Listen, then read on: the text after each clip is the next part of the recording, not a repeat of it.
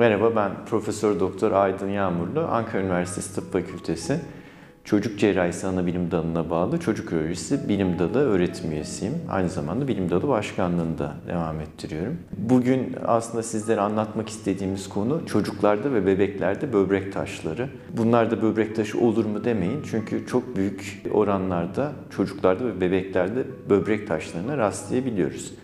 Bu ilk belirtiler genellikle bebeklerin bezlerinde böyle kiremitimsi renkte lekelenmeler şeklinde gözükebilir. Bunlar böbreklerde kristal formasyonu daha sonra taşa dönüşebilecek yapıların oluşmasının e, ön belirtileridir. Çok dikkat etmek lazım.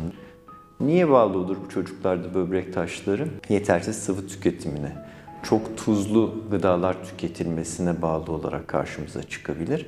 Genetik yatkınlık bunda söz konusudur. Ailede eğer bir böbrek taşı varsa bebeklerde ve çocuklarda da böbrek taşı oluşma ihtimali çok yüksektir.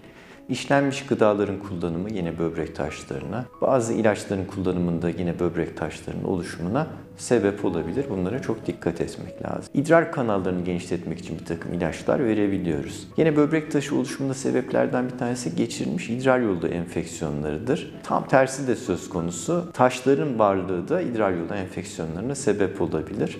Dolayısıyla bunların da mutlaka değerlendirilmesi ve iyi bir metabolik analiz yapılması da gereklidir.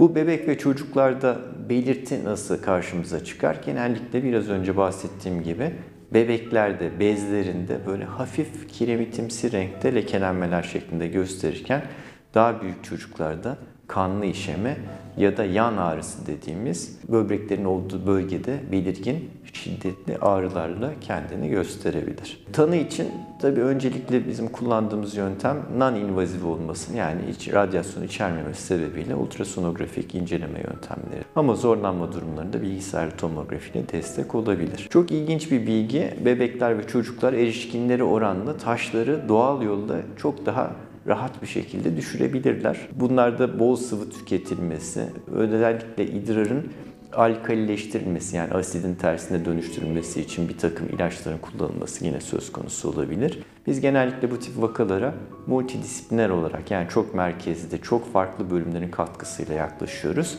Çocuk nefrolojisiyle uğraşan arkadaşlarımız bunun metabolik sebeplerini araştırırken beslenme ve diyetetik uzmanları bir daha taş oluşmaması için beslenme rejimini bu çocuklara yönelik gerekli önlemlerde bulunabilmektedirler. Biz çocuk ürolojisi bilim dalı olarak Ankara Üniversitesi'nde Cebeci'de bulunan kampüsümüzde her türlü taş müdahalesini yapabilmekteyiz. Eskiden ameliyatla yapılan bu tedaviler artık günümüzde kapalı olarak gerçekleştirilmekte.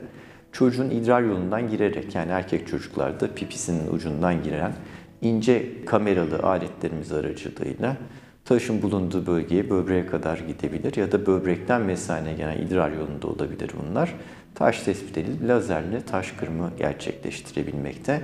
Böbreğin alt taraflarında yerleşimle ulaşımı daha zor olan olgularda ise bunlara perkütan nefrolitotripsi dediğimiz yani tamamıyla böbreğin olduğu bölgeden dışarıdan ince kateterler aracılığıyla gelip yine bunların kırması gerçekleştirilebilmektedir. Ankara Üniversitesi Tıp Fakültesi Çocuk Cerrahisi Anabilim Dalı'na bağlı çocuk ürolojisi bilim dalında her türlü taş tedavisi en son teknolojiler kullanılarak gerçekleştirilebilmektedir.